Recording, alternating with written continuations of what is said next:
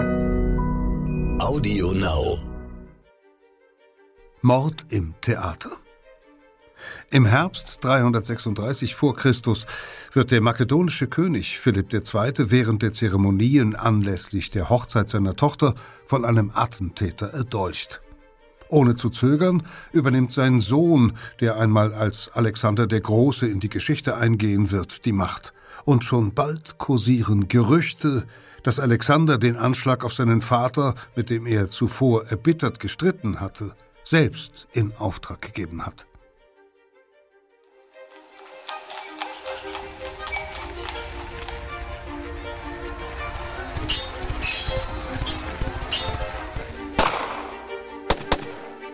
Verbrechende Vergangenheit. Ein Crime-Podcast von Geo Epoche.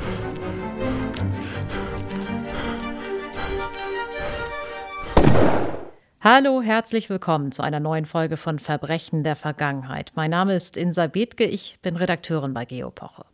In diesem Podcast schildern wir spannende historische Kriminalfälle. Wir erzählen dabei aber nicht nur von den Taten selbst, sondern wir reisen quasi in die Zeit, in der sie sich zutrugen.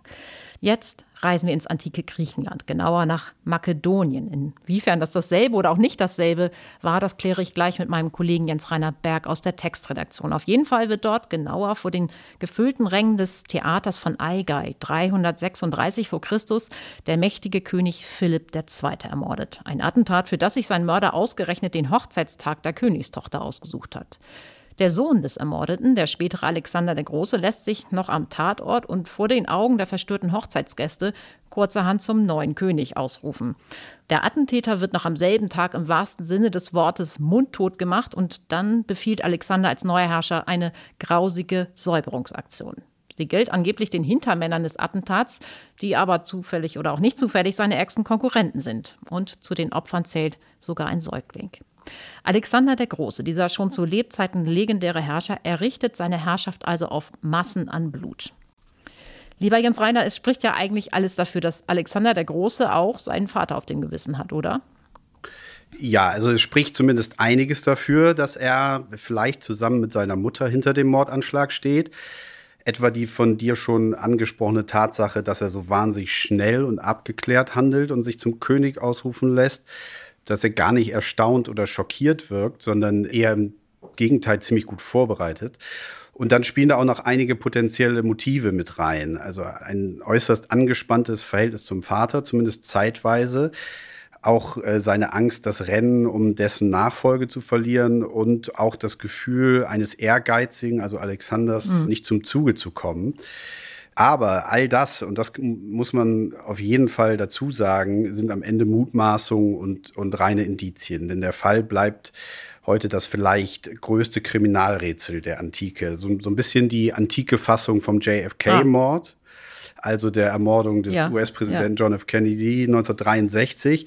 Und hier wie dort gibt es eine Person, die man identifizieren mhm. kann, die die Mordwaffe führt die, äh, die die Tat also, kann man sagen, konkret begeht, aber ob diese Person allein gehandelt hat oder ob sie Mitwisser, Verschwörer mhm. im Hintergrund hatte, das bleibt ein Geheimnis. Es ist ja auch sehr lange her. Es ist sehr lange her und auf die große historische Distanz kann man das sicherlich nicht mehr klären. Also sehr rätselhaft und unlösbar auf eine Art. Mhm.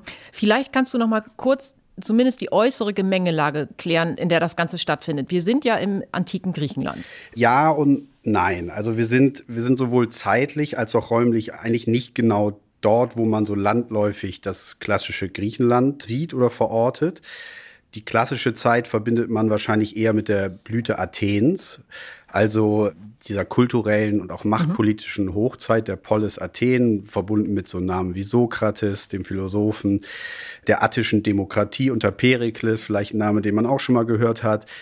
Da war Athen Seemacht und hat über den attischen Seebund im Prinzip die hellenische Welt beherrscht. Mhm. Und das liegt zur Zeit unseres Attentats aber schon ungefähr ein Jahrhundert zurück. Mhm. Und es gibt zwar noch das klassische Griechenland der Stadtstaaten, aber die Macht über Hellas haben jetzt nicht mehr Athen oder Sparta, sondern hat eben Makedonien, mhm. dessen Kerngebiet eher weit abliegt, ungefähr da, wo heute Süd Mazedonien ist und, und Nordgriechenland. Und was für eine Region war das, wenn sie im antiken Griechenland erst so spät eine wichtige Rolle gespielt hat? Ja, lange galt diese Region eher so als sehr rückständig und die Menschen dort, das Volk dort, als so eine Art schmuddeliger Bruder der Griechen im Süden, also der Hellenen, die im Süden lebten. Und in den Augen dieser Griechen waren die Makedonen eher wilde, Bauern, Ziegenhirten ohne Kultur, ohne Zivilisation. Barbaren. Barbaren im Prinzip. Und es stimmte auch, die Makedonen hausten ursprünglich in, in abgelegenen Bergdörfern, haben Dialekt gesprochen, den niemand so richtig verstanden hat. Aber irgendwie galten sie trotzdem immer als griechisch auch. Das, das muss man auch sagen. Mhm. Durften zum Beispiel bei den Olympischen Spielen teilnehmen. Das war immer so, eine, so ein Kriterium. Äh, aber es war eindeutige Außenseiterposition. Und dann kommt eben Philipp II. auf ja, den Thron. Unser Mordopfer. Unser Mordopfer. Und der macht aus diesem Land am Rande der griechischen Welt eine europäische Großmacht. Und wie macht er das? Was, was genau passiert da? Also er er äh, reformiert vor allen Dingen das Militär als erstes, formt aus Bauerntruppen eine schlagkräftige und auch disziplinierte, gut bewaffnete Armee und nutzt die dann und expandiert durch einerseits geschickte Diplomatie, aber eben auch durch strategisch durchdachte Feldzüge, zunächst gegen seine Nachbarn, die Balkanvölker da oben in der Region. Mhm dann auch gegen die Griechen im Süden, erweitert also sein Gebiet. Mhm. Und man muss dazu auch sagen, er ist wahrscheinlich einer der ersten makedonischen Herrscher, die auch im Süden ausgebildet wurden, die also da Philosophie, Wissen, auch Diplomatie und Strategie sich angeeignet haben, im Prinzip also im Süden ausgebildet und jetzt wendet er sich von Norden aus gegen seine ehemaligen Ausbilder, denn er siegt mhm. 338 vor Christus gegen eine große griechische Koalition mhm. unter anderem Athen dabei und zwingt die griechischen Staaten nun in einen das nennt er Korinthischen Bund, mhm. ein Bund, den er gründet und dessen Chef er wird. Mhm. Hegemon heißt das dann. Und damit kann man sagen, wird Philipp vom Schmuddelkind Griechenlands, vom Außenseiter mhm. auf einmal zum Oberherrn und zum Herrscher eines stattlichen Reiches. Und Alexander, also unser potenzieller Mörder, der ist ja zu dieser Zeit vermutlich schon erwachsen. Der ist 18, der, ja. Der ist stolz auf das Werk seines Vaters oder wie verhält er sich in dieser Zeit? Also ich würde sagen, der reagiert eher jetzt mit, mit Neid und Ungeduld. Also bis die beiden, Philipp und Alexander, sich im Streit richtig entzweien, wird der Sohn ja systematisch eigentlich als Nachfolger aufgebaut wird ausgebildet, trainiert, mit ersten Aufgaben betraut. Sein Führungsehrgeiz wird genährt, kann man so mhm. sagen. Aber bei seinem noch immer sehr erfolgreichen und auch sehr vitalen Vater fragt sich Alexander irgendwann, äh, wann komme ich eigentlich zum Zuge? Das ist ja eine Frage, die wohl auch Alexanders Mutter umtreibt, die Olympias. Sie gilt ja als besonders intrigant und skrupellos und auch sehr machtbewusst. Und die Ehe mit Philipp, die hatte vermutlich ja nicht viel beziehungsweise nichts mit Liebe zu tun. Hat Olympias den Mord mitgeplant, vielleicht weil sie ihren Sohn an die Spitze bringen wollte? Also Philipp hatte ja mehrere Frauen und, und entsprechend auch Kinder von mehreren Frauen. Das stimmt. Also äh, man weiß nicht, ob sie mitgeplant hat. Gut möglich ist das, dass sie beteiligt war in der Planung und auch bei einer Art Verschwörung. Nur muss man sich bei Olympias mal Folgendes vor Augen führen. Sie war, wie du sagst, eine von sieben Frauen in der polygamen Ehe von Philipp II.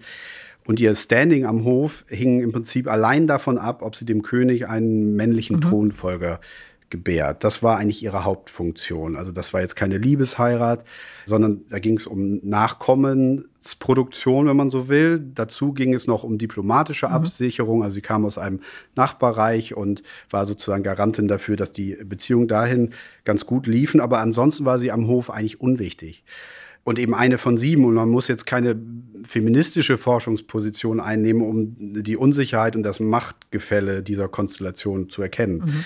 Und damit musste Olympias umgehen. Und man kann sich vorstellen, dass sie bereit war, sicher einiges zu tun, um als Mutter des neuen Herrschers, also wenn sie jetzt sozusagen, wenn Alexander König werden würde, endlich eine stabile Rolle bei Hofe zu bekommen. Im Prinzip muss man auch sagen, allgemein, dass ambitionierte Frauen in antiken Quellen oft über die Maßen dämonisiert wurden. Also dieses, dieser schlechte mhm. Ruf, den sie genießt, der hat auch bestimmt was mit Quellenfärbung zu tun. Sie spielt ja auch in, in der Säuberungsaktion, die Alexander nach dem Mord an seinem Vater befiehlt, um seine Konkurrenten aus dem Weg zu räumen. Da spielt sie ja auch eine wichtige Rolle. Sie ermordet, das ist wirklich gruselig, einen Säugling, einen Halbbruder von Alexander im Schoß von dessen Mutter, die wiederum eine weitere Frau von Philipp II. war. Ja. Genau, das ist gruselig. Dazu kann man aber auch zweierlei sagen. Also einerseits sind ambitionierte Frauen, zu denen muss man ja Olympias dann doch zählen, in antiken Quellen oft dämonisiert worden, das heißt übertrieben negativ dargestellt worden. Wenn es jetzt so war, dass diese Tat tatsächlich so passiert ist, ist das heftig und das will ich jetzt auch überhaupt nicht entschuldigen oder legitimieren. Aber was man sich auch überlegen muss, ist, dass Olympias mit diesen doch noch immer recht wenigen Opfern sozusagen so eine, zu so einer richtigen bösartigen Figur geworden ist in den Augen von vielen. Und Alexander, der, das werden wir später vielleicht auch noch besprechen, mit einem Angriffskrieg und einem Kriegsgebaren, was beispiellos ist, eigentlich tausende Leute auf dem Gewissen hat, der wird zum Heroen der Geschichte. Also auch da gibt es ein bisschen doppelte oder unterschiedliche Bewertungen. Der Machtwechsel von Philipp zu Alexander, der war ja dann blutig, sehr blutig, wie wir schon gesagt haben, aber ist das nicht vielleicht auch normal in dieser Zeit? Also hat sich Alexander am Ende nicht vielleicht einfach so verhalten, wie das andere Thronerben auch tun würden? Das kann man so sagen. Also die Brutalität, die Alexander zum Beispiel nach der Tat mit seinen Säuberungsaktionen an den Tag legt, ist nicht ungewöhnlich. Ein neuer Herrscher muss seine Macht erstmal behaupten und absichern. Das heißt eben oft Exempel statuieren, sich von potenziellen Konkurrenten zu befreien, die ihm gefährlich werden können, gerade in dieser Phase des Machtübergangs. Und das Ganze, das muss man sich klar machen, passiert eben in einer Gesellschaft, die soziologisch insgesamt sehr stark von hartem Wettbewerb geprägt wird. Das gilt übrigens für die gesamte antike mhm. griechische Welt, auch den verfeinerten Süden. Von der Idee vom Kampf, in dem sich der Stärkere durchsetzen soll. Das ist eigentlich so ein Prinzip in der griechischen antiken Gesellschaft und gerade im rauen Makedonien hat das nochmal so eine gewalttätigere Nuancierung. Also da ist Gewalt und eben auch tödliche Gewalt durchaus ein mögliches und sogar legitimes Mittel im gesellschaftlichen Wettbewerb. Okay, aber auch der Mord an König, also an der höchsten Figur im Staat? Das geht natürlich schon weit, aber das Interessante ist, dass das Königsmord so, eine, so ein bisschen so eine makedonische Spezialität ist, dass es so eine, dort eine lange Tradition der Königsmorde gibt. Also vergleichsweise viele dieser Taten. Wieso das? Woher rührt das? Das hat einmal sicher mit dieser Gewaltbereitschaft zu tun, was ich schon gesagt mhm. habe hat aber auch noch ein paar andere Gründe. Also erstens kann man vielleicht sagen, ist ein Grund, die Thronfolge ist gar nicht klar geregelt. Also es ist nicht so wie vielleicht anderswo, dass der Erstgeborene eindeutig der definierte Thronfolger ist, sondern der wird zwar häufig bevorzugt, auch bei den Makedonen, aber im Prinzip ist diese Nachfolge ein, ein offenes Rennen. Also jeder mhm. Nachkomme kann sich durchsetzen. Und das schürt schon extreme Konkurrenz, produziert Unsicherheit, Neid und, und führt zu Aggression untereinander, kann man sagen. Zweiter Grund ist, dass die Position des Königs bei den Makedonen gar nicht so stark ist, wie man meinen sollte. Auch nicht, wenn man in der Rückschau Alexander den Großen betrachtet, dann bekommt man den Eindruck, ist eher nicht so. Also man, wir haben es jetzt nicht mit so einem Gottkönig zu tun, der mhm. über allem steht und quasi aus der Welt der mhm. Lebenden herausgehoben ist, wie im alten Ägypten oder anderen archaischen Gesellschaften. Und wir haben auch nicht so einen ganz stark religiös legitimierten König wie später dann im christlichen Mittelalter, sondern mhm eigentlich, selbst wenn die makedonischen Herrscher sich auch manchmal wie Götter darstellen, das werden wir auch in der Geschichte hören, eigentlich ist der König bei den Makedonen eher so ein Primus inter pares, mhm. also quasi der erste untergleichen im Kreise der makedonischen Adligen, der sich auch immer wieder durch Taten beweisen muss. Also er ist sehr viel nahbarer und auch sehr viel antastbarer, als man meinen sollte und das eben auch im Negativen, also im, im Tödlichen. Mhm. Kommen wir vielleicht nochmal auf die Adligen zurück. Die spielen also eine wichtige Rolle, was diese ausgeprägte Gewaltbereitschaft angeht. Ja, also die Gruppe der obersten Adligen in Makedonien ist äh, wichtig dafür und die ist relativ klein. Die sind alle eng miteinander bekannt und verbunden mhm. und bilden auch buchstäblich die Gefolgschaft des Königs, also eine Gefolgschaft, die den Herrscher auch am Hof oder auf Feldzügen wirklich physisch direkt umgibt. Also der Herrschaftsklüngel im Grunde um. Der, genau, der Herrschaftskreis.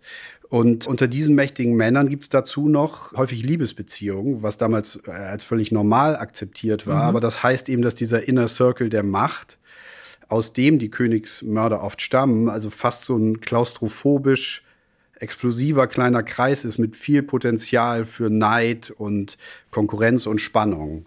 Genau das und die anderen genannten Gründe führen eben dann wirklich dazu, dass es tatsächlich oder versuchte Königsmorde häufig in Makedonien gibt. Mhm, aber da ist dann keiner so dramatisch und folgenreich wie der an Philipp dem Zweiten. Das kann man, glaube ich, sagen. Das oder? kann man auf jeden Fall sagen. Denn das gewaltsame Ende von Philipp ist ja der Beginn der kometenhaften Karriere von Alexander. Mhm. Und mit den Verhaltensweisen und Eigenschaften, jetzt unabhängig davon, ob er nun wirklich hinter dem Mord steht oder nicht, die der Prinz bei der Machtübernahme an den Tag legt, also Entschlossenheit, das werden wir auch später hören, Skrupellosigkeit, großes Selbstbewusstsein, eine Gewaltbereitschaft, mit diesen ganzen Eigenschaften geht er nicht mal zwei Jahre später, 334 vor Christus, mit einer Streitmacht aus Reitern, Fußsoldaten und Belagerungsgerät auf einen Eroberungszug gegen ein Reich, was hundertmal größer ist als sein eigenes. Gegen Persien. Gegen Persien, genau. Das ist ja im Grunde der Lieblingsrivale der Griechen damals gewesen im Osten, oder? Genau, das ist der Lieblingsrivale und eine echte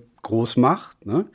Im Prinzip ein, ein, wirkliches Weltreich. Das Reich von Alexander und Philipp ist ein europäisches Großreich, aber Persien ist ein Weltreich, eines der größten Imperien der Geschichte. Und das reicht unter der Herrschaft der sogenannten Großkönige von Kleinasien bis zum Hindukusch, also er streckt sich über unglaubliche Distanzen. Und die Griechen haben schon im Jahrhundert davor, so um 480 vor Christus, mit den Perserkriegen gegen diesen Nachbarn gekämpft. Und sogar Philipp hat auch kurz vor seinem Tod schon einen Kriegszug gegen die Perser begonnen. Das war ein Plan, den Alexander dann fortführt, und zwar mit einem legendären Ergebnis. Allerdings, ich habe gesagt, er zieht los und er will Ruhm, Macht, Beute. Und das Unfassbare passiert. Der kleine Herausforderer gewinnt in drei großen Schlachten, die man zum Teil auch kennt, die so Schlagworte der Geschichtswissenschaft mhm. geworden sind. Die eine am Granikos, die ist nicht so bekannt, aber bei Issos. 333, Issos Keilerei. Genau, bei Issos. Und dann nochmal bei Gaugamela, das ist die dritte Schlacht, schlägt er also den persischen Großkönig und seine meist zahlenmäßig absurd überlegenen Armeen und übernimmt dessen Herrschaft. Mhm. Und zu Alexanders Reich zählen nach dieser Machtübernahme unglaubliche Gebiete, also neben, dem, neben der Heimat Makedonien, dann Kleinasien, das Zweistromland, Zentralasien bis jenseits des Hindukusch, sogar bis zum Indus, also bis ran an Indien, mhm. Ägypten. Und das Ganze macht er nur innerhalb von zehn Jahren. Wow. Das ist eine sehr, genau, eine sehr intensiver Eroberungszug. Dabei verschmilzt Alexander, kann man fast sagen, so ein bisschen mit seinem neuen Machtbereich kehrt gar nicht mehr in die makedonische Heimat zurück, übernimmt auch viele Verhaltensweisen der persischen Könige, das ist ein bisschen ein anderes Thema.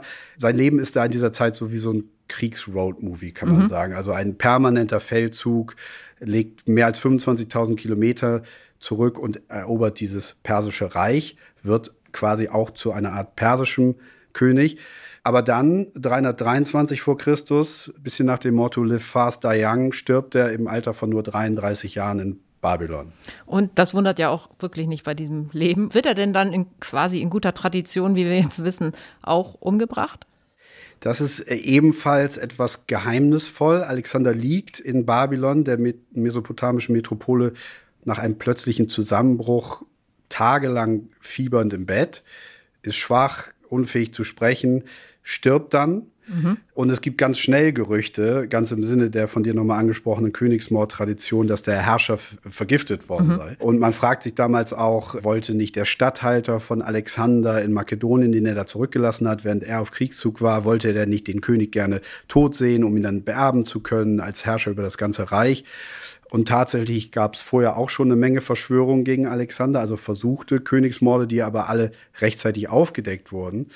Aber in diesem Fall äh, seine, seines tatsächlichen Todes sind sich die Forscher eigentlich doch einig, dass die Anschuldigungen an den Statthalter eher üble Nachrede mhm. sind und dass Alexander wohl einfach einer mehr oder weniger profanen Krankheit erlegen ist, nämlich der Malaria.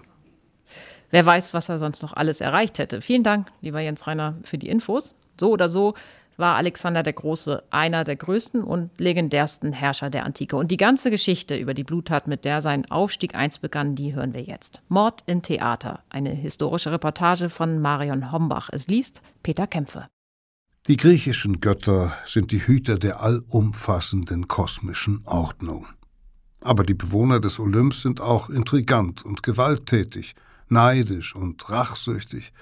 Daher könnte man meinen, dass der König an jenem ereignisreichen Tag im Herbst 336 vor Christus vielleicht einfach nur etwas zu weit gegangen ist, sich ein wenig zu viel angemaßt, sich zu hoch erhoben hat und deshalb dem unerbittlichen Zorn der Götter zum Opfer fiel, die ein menschliches Werkzeug zur Vollstreckung ihres zerstörerischen Willens schicken. Ein großer Tag soll es eigentlich werden, ein Festtag, der Höhe und Schlusspunkt einer besonderen Feier. Philipp II., König von Makedonien, hat zur Vermählung seiner Tochter Kleopatra mit dem Herrscher von Epirus nach Ägä geladen, in die alte Hauptstadt seines Reiches. Gesandte aus nahezu allen griechischen Städten sind in die Kapitale im Herzen Makedoniens gekommen. In den großen Festsälen seines Palastes hat Philipp seine Gäste in den Tagen zuvor mit üppigen Gelagen bewirtet, hat sie unterhalten lassen von herausragenden Musikern und Dichtern. So hat einer der Tragöden in Versen den Untergang des Perserkönigs prophezeit, des großen außenpolitischen Kontrahenten Philipps, und die Zuhörer daran erinnert, wie schnell der Gott der Unterwelt die Sterblichen in sein Reich rufen kann. Der Makedone hat mit Begeisterung gelauscht, hingerissen von der Idee einer Niederlage seines Feindes. Es ist offensichtlich, der Monarch zelebriert mit diesem Fest nicht nur eine Hochzeit, er zelebriert auch seine Macht.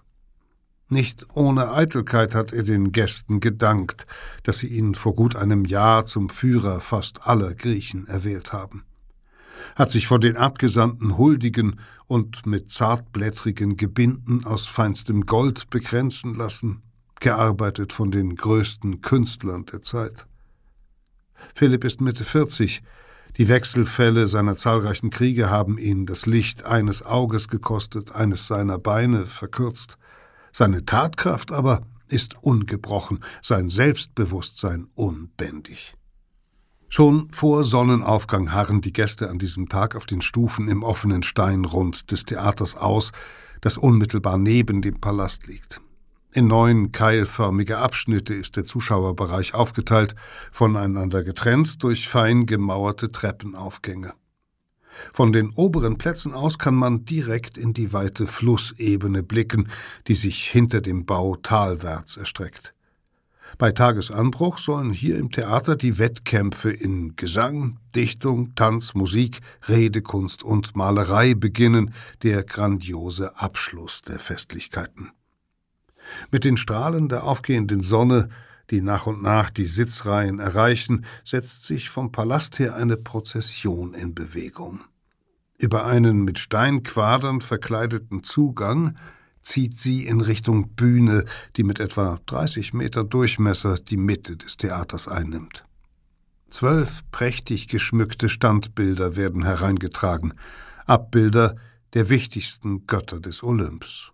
Zeus ist dabei, Apollo, Hera, Athene. In ihrer Mitte aber, zum Staunen aller, halten die Träger ein dreizehntes Bildnis empor, eine Darstellung des Königs. Nach seinen Erfolgen beansprucht Philipp II. nun offenbar sogar einen Platz im Pantheon der Unsterblichen. Hinter den Götterbildern schreitet der Monarch selbst.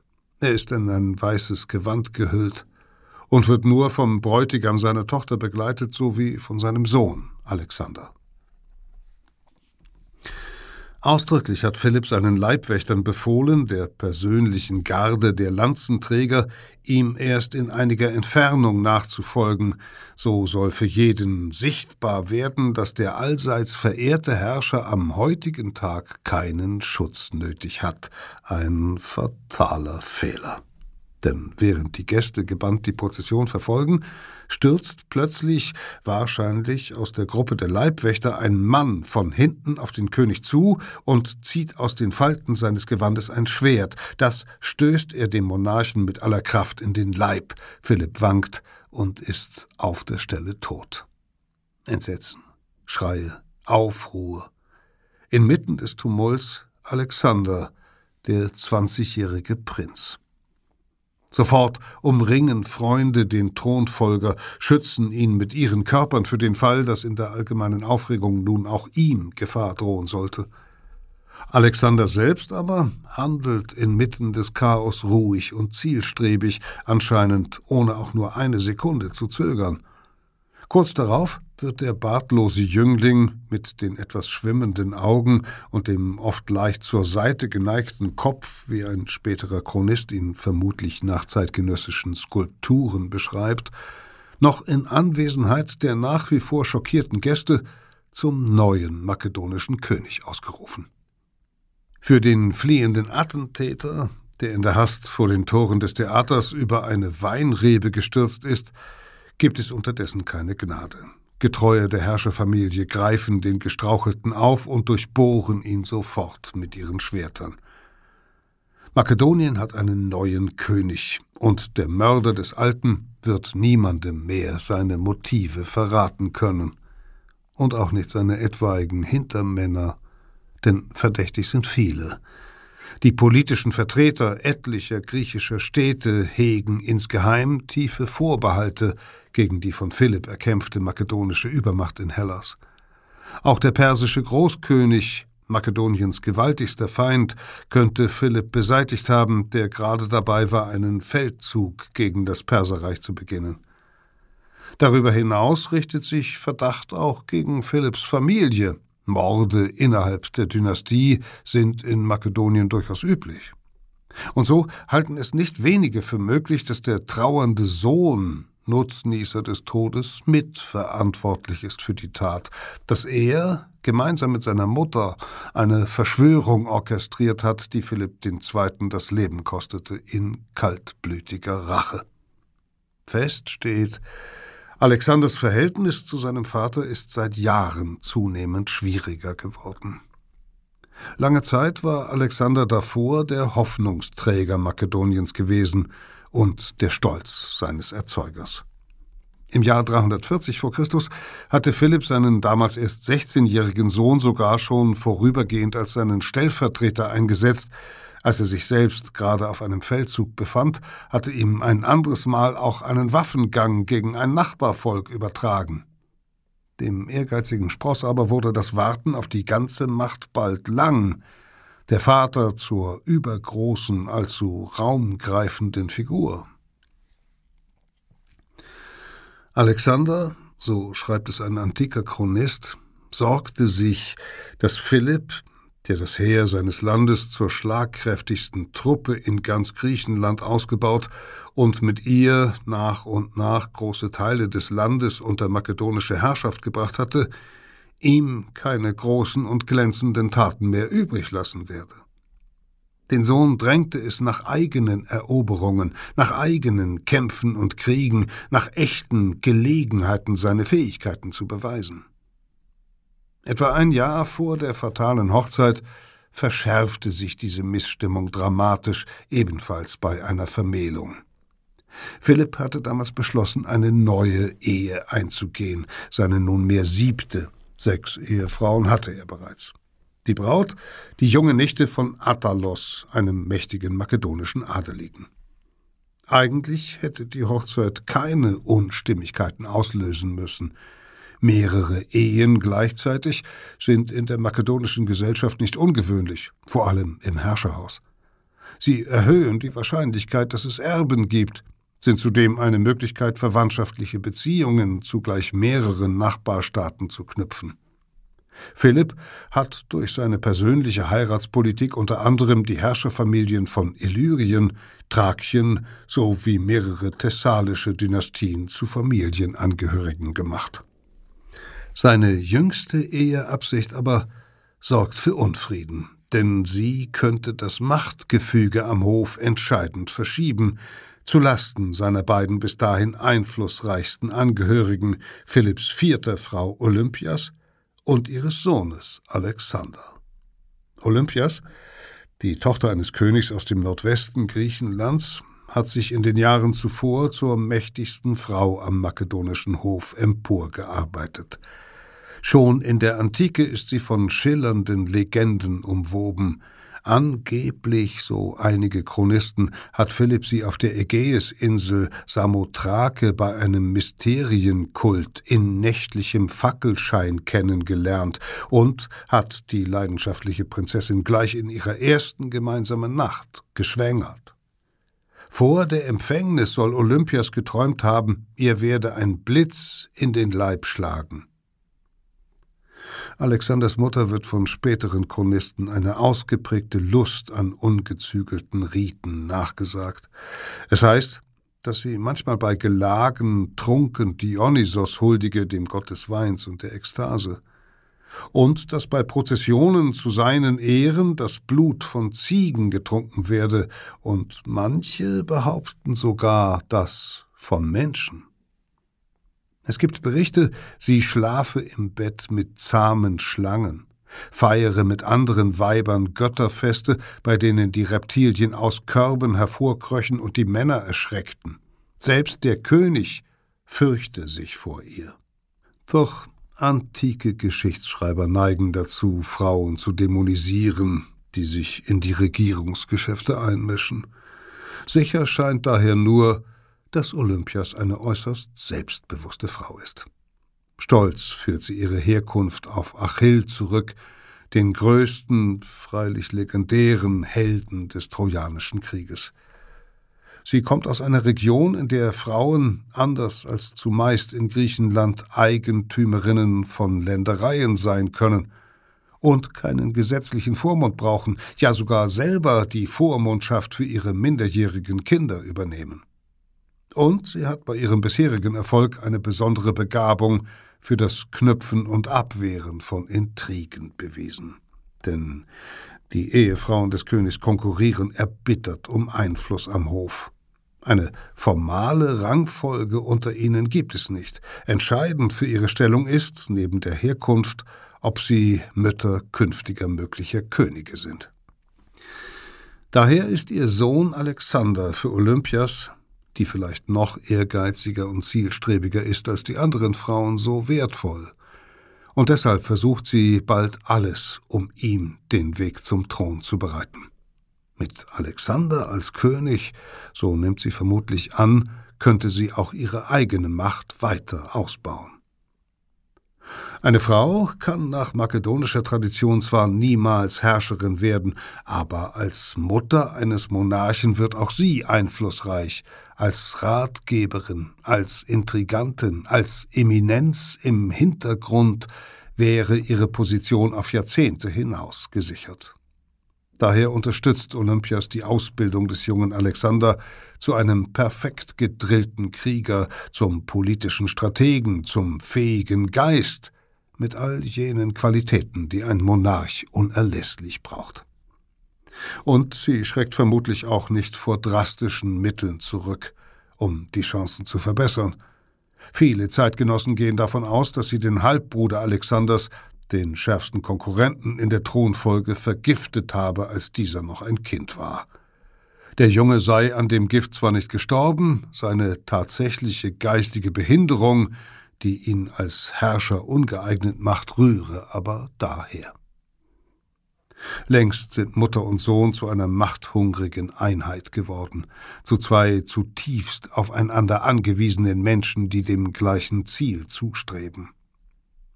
Zeit seines Lebens wird Alexanders enge, aber immer wieder auch von Problemen belastete Beziehung zu Olympias bestehen bleiben, wird er von der starken, impulsiven Mutter meist gebannt, mitunter aber auch abgeschreckt sein.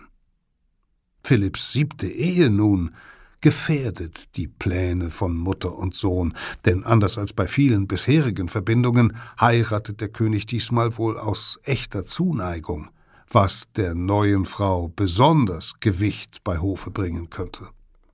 Zudem ist die Braut Makedonin. Und der Sohn einer Landestochter hätte eines Tages möglicherweise bessere Aussichten auf den Thron als Alexander. In ein paar Jahren könnte dem Prinzen daher ein überaus ernsthafter Konkurrent erwachsen, selbst wenn er momentan nach wie vor der sichere Nachfolger des Königs zu sein scheint. Eine klar geregelte Thronfolge, die etwa dem ältesten Sohn das Recht auf das höchste Amt zuspricht, gibt es in Makedonien nicht.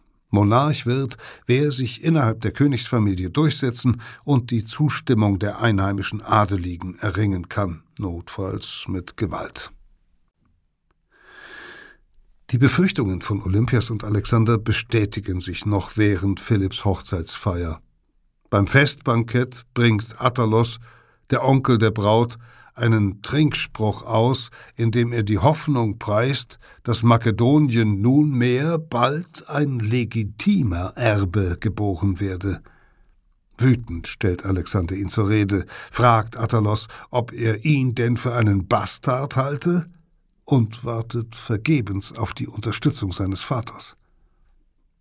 Augenzeugen berichten später, Alexander habe einen Trinkbecher nach Attalos geworfen und damit endlich eine Reaktion Philipps II. provoziert. Der habe mit dem Schwert auf seinen Sohn losgehen wollen, sei jedoch gestürzt, betrunken vom vielen Wein. Daraufhin, so heißt es, habe Alexander voller Verachtung auf seinen Vater gezeigt und zu den Umstehenden gesprochen, dieser Mann rüste sich, mit Truppen von Europa nach Asien zu ziehen, aber schaffe es nicht einmal, von einem Speisesofa zum nächsten zu kommen. Manche Augenzeugen behaupten sogar, Alexander habe bei anderer Gelegenheit dem König den Tod gewünscht.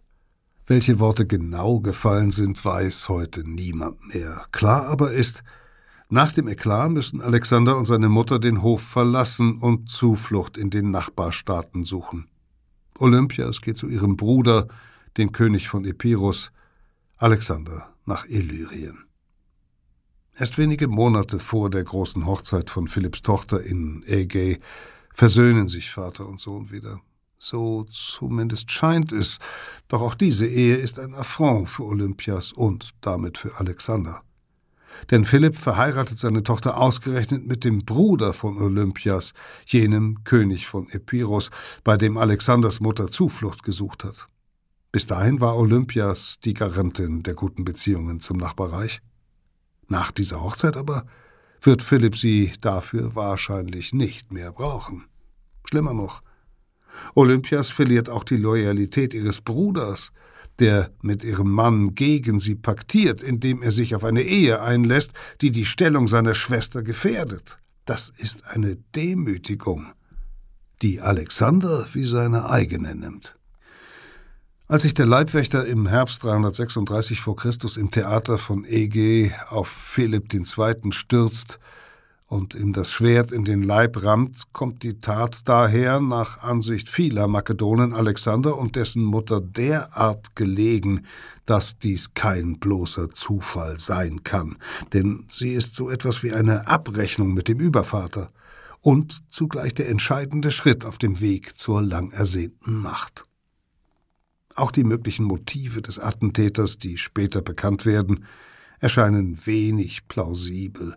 Der Leibwächter, identifiziert als ein Mann mit dem Namen Pausanias, war einst Liebhaber des makedonischen Königs, eine damals nicht ungewöhnliche Beziehung. Doch dann, ein paar Jahre vor der Hochzeitsfeier, war Philipp II. ihm nicht zu Hilfe gekommen, als ein makedonischer Adeliger Pausanias betrunken gemacht und anschließend seinen Stallburschen zur Schändung ausgeliefert hatte. Zudem zog Philipp den sehr mächtigen Aristokraten, ausgerechnet Attalos, den Onkel seiner späteren Braut, nie zur Rechenschaft, möglicherweise aus Staatsräson oder aus Sorge um seine eigene Machtstellung. Gut möglich, dass Pausanias nach dieser ungesühnten Tat tatsächlich einen unbändigen Hass auf den König hatte. Aber das Unrecht liegt ja bereits länger zurück. Und manche fragen sich, weshalb der Leibwächter seinen Angriff nicht ohnehin gegen den wahren Täter, nämlich Attalos, gerichtet hat. Überdies war die Flucht des Pausanias erstaunlich gut vorbereitet.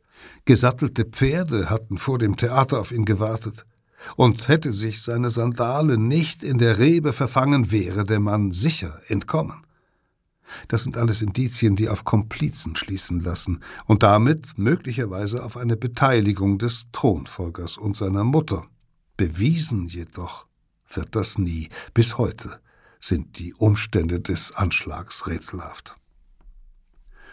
Ob er nun Schuld trägt oder nicht, Alexander lässt nach dem Attentat jedenfalls keinen Zweifel daran, dass ihn an Entschlossenheit niemand im Königreich übertrifft. Er weiß, dass es in dieser wohl riskantesten Phase seines bisherigen Lebens darauf ankommt, ganz Makedonien zu beweisen, dass er das Land zu führen vermag. Er muss zeigen, dass er eine Krise verhindern, jede Schwäche vermeiden kann, alles, was innere Konkurrenten, aber auch äußere Feinde ermutigen würde, zuzuschlagen. Und der neue Mann wirkt gut vorbereitet. Alexander handelt vor allem mit äußerster Schnelligkeit. Schon kurz nach der Akklamation in Ägä lässt er sich von der makedonischen Heeresversammlung als Herrscher bestätigen. Ohne die Zustimmung der wehrfähigen Männer, insbesondere der adeligen Offiziere, kann kein König das Land regieren. Die Versammlung verläuft reibungslos, weil die beiden wichtigsten Generäle ihn unterstützen und weil nicht jeder den Mordverdacht gegen Alexander kennt oder teilt. Wenige Tage nach dem Treueeid der Soldaten auf ihn tritt der Nachfolger offiziell als neuer König auf. Als erstes erfüllt er sorgfältig seine Pflichten als getreuer Sohn, er gibt für den Vater ein kunstvoll gestaltetes unterirdisches Grabmal in Auftrag mit einem Fries voller Jagdszenen am Eingang der Totenkammer. Er sorgt dafür, dass die Überreste des Königs in einen goldenen Schrein gelegt werden, der den sechzehnstrahligen Stern trägt, das Symbol der Familie. Er lässt kostbare Grabbeigaben für die Kammer herrichten, darunter silberne Weinkrüge, eine bronzene Laterne, Köcher und Bogenfutteral, einen goldverzierten Brustpanzer. Und noch während der prächtigen Begräbniszeremonie für den Vater beginnt Alexander seine neu gewonnene Macht abzusichern. Geschickt nutzt er Gerüchte, dass möglicherweise ein politisches Komplott zu dem Mord geführt habe, um nach und nach all seine Konkurrenten zu beseitigen. Häscher jagen und ergreifen in seinem Auftrag die angeblichen Verschwörer. Schon am Tag der Beerdigung werden die ersten hingerichtet. Unter den Gehängten sind zwei adelige Brüder, denen die Handlanger des Königs vorwerfen, dem Mörder die Pferde für die Flucht bereitgestellt zu haben die vielleicht aber auch nur den Fehler begangen haben, sich selber als mögliche Thronkandidaten zu sehen. Seinem Erzfeind Attalos, der ihn zwei Jahre zuvor beim königlichen Hochzeitsgelage durch seinen Trinkspruch gedemütigt hatte, schickt Alexander einen seiner engen Freunde als Todesboten ins Feldlager. Auch in seiner eigenen Familie ist in diesen Wochen kaum jemand sicher, so trifft es einen Vetter, der als Kind kurzzeitig vor Philipps Königserhebung das Land offiziell regiert hatte. Der Mann ist ungefährlich, hat sich bis dahin aus allen Herrschaftsquerelen herausgehalten und lässt gegenüber Alexander keinerlei Illoyalität erkennen, doch die bloße Möglichkeit einer Bedrohung reicht dem neuen Monarchen, er lässt den Cousin ermorden. Alexanders Mutter ist ebenfalls schonungslos. Voller Rache lässt Olympias den inzwischen geborenen, wenige Monate alten Säugling von Philipps jüngster Ehefrau in deren Schoß ermorden und zwingt ihre Nebenbuhlerin anschließend, sich selber an einem Strick aufzuknüpfen. Die Mordaktionen der beiden sind gründlich. Bereits wenige Wochen nach dem Tod Philipps hat Alexander in Makedonien keine Konkurrenten mehr. Mindestens sechs Menschen sind Mutter und Sohn zum Opfer gefallen. Das ist für einen makedonischen Herrschaftswechsel nicht einmal außergewöhnlich viel, wohl auch, weil weiteres Blutvergießen den Adel gegen Alexander aufgebracht hätte, aber mehr als die Landsleute dem Jüngling zugetraut hätten. Alexanders Blick richtet sich nun auf die Nachbarvölker, von denen einige den Tod des alten Königs nutzen wollen, um die makedonische Oberherrschaft abzuschütteln, doch auch hier ist die Antwort hart und schnell. Bevor der junge Monarch im Frühjahr 335 v. Chr. mit der schlagkräftigen Armee seines Vaters in die Gebiete der Aufständischen zieht, erstickt er Unruhen der im Süden Makedoniens lebenden Thessalier, noch bevor die ihre Revolte wirklich organisieren können. Die Triballer ein kriegerisches Volk an der Donau besiegt er anschließend nahezu ohne eigene Verluste mit seinen Bogenschützen, der schnellen Kavallerie sowie der massigen schildbewehrten Phalanx seiner Infanteristen. Die Geten, die nördlich der Donau siedeln, begehen den Fehler, sich am Ufer des Stroms zu zeigen, in der Annahme, den von Süden kommenden Alexander so von einem Angriff abhalten zu können – Stattdessen nimmt der Makedone das als Aufforderung zum Kampf, setzt Truppen über den Fluss, die die Feinde in die Flucht schlagen und Kornfelder und Siedlungen vernichten, also die Lebensgrundlage der Geten fürs kommende Jahr. Rasch rückt der Feldherr danach auch gegen die Illyrer vor, die er ebenfalls zur Flucht zwingt. Als Boten Alexander im Sommer 335 vor Christus zutragen, die griechische Stadt Theben führe nun eine Revolte gegen ihn an, marschiert er in nur zwölf Tagen so schnell gen Süden, dass die Rebellen von seinem Kommen erst erfahren, als er nur noch wenige Stunden Fußmarsch von der Stadt entfernt ist, viel zu spät für Theben, um noch Unterstützung von anderen griechischen Städten zu erhalten. Auch die Thebaner verlieren gegen den jungen König. Mit grausamen Folgen.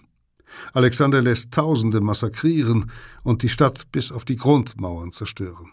Einzig das Haus des von ihm verehrten Dichters Pindar sowie die Heiligtümer verschont er.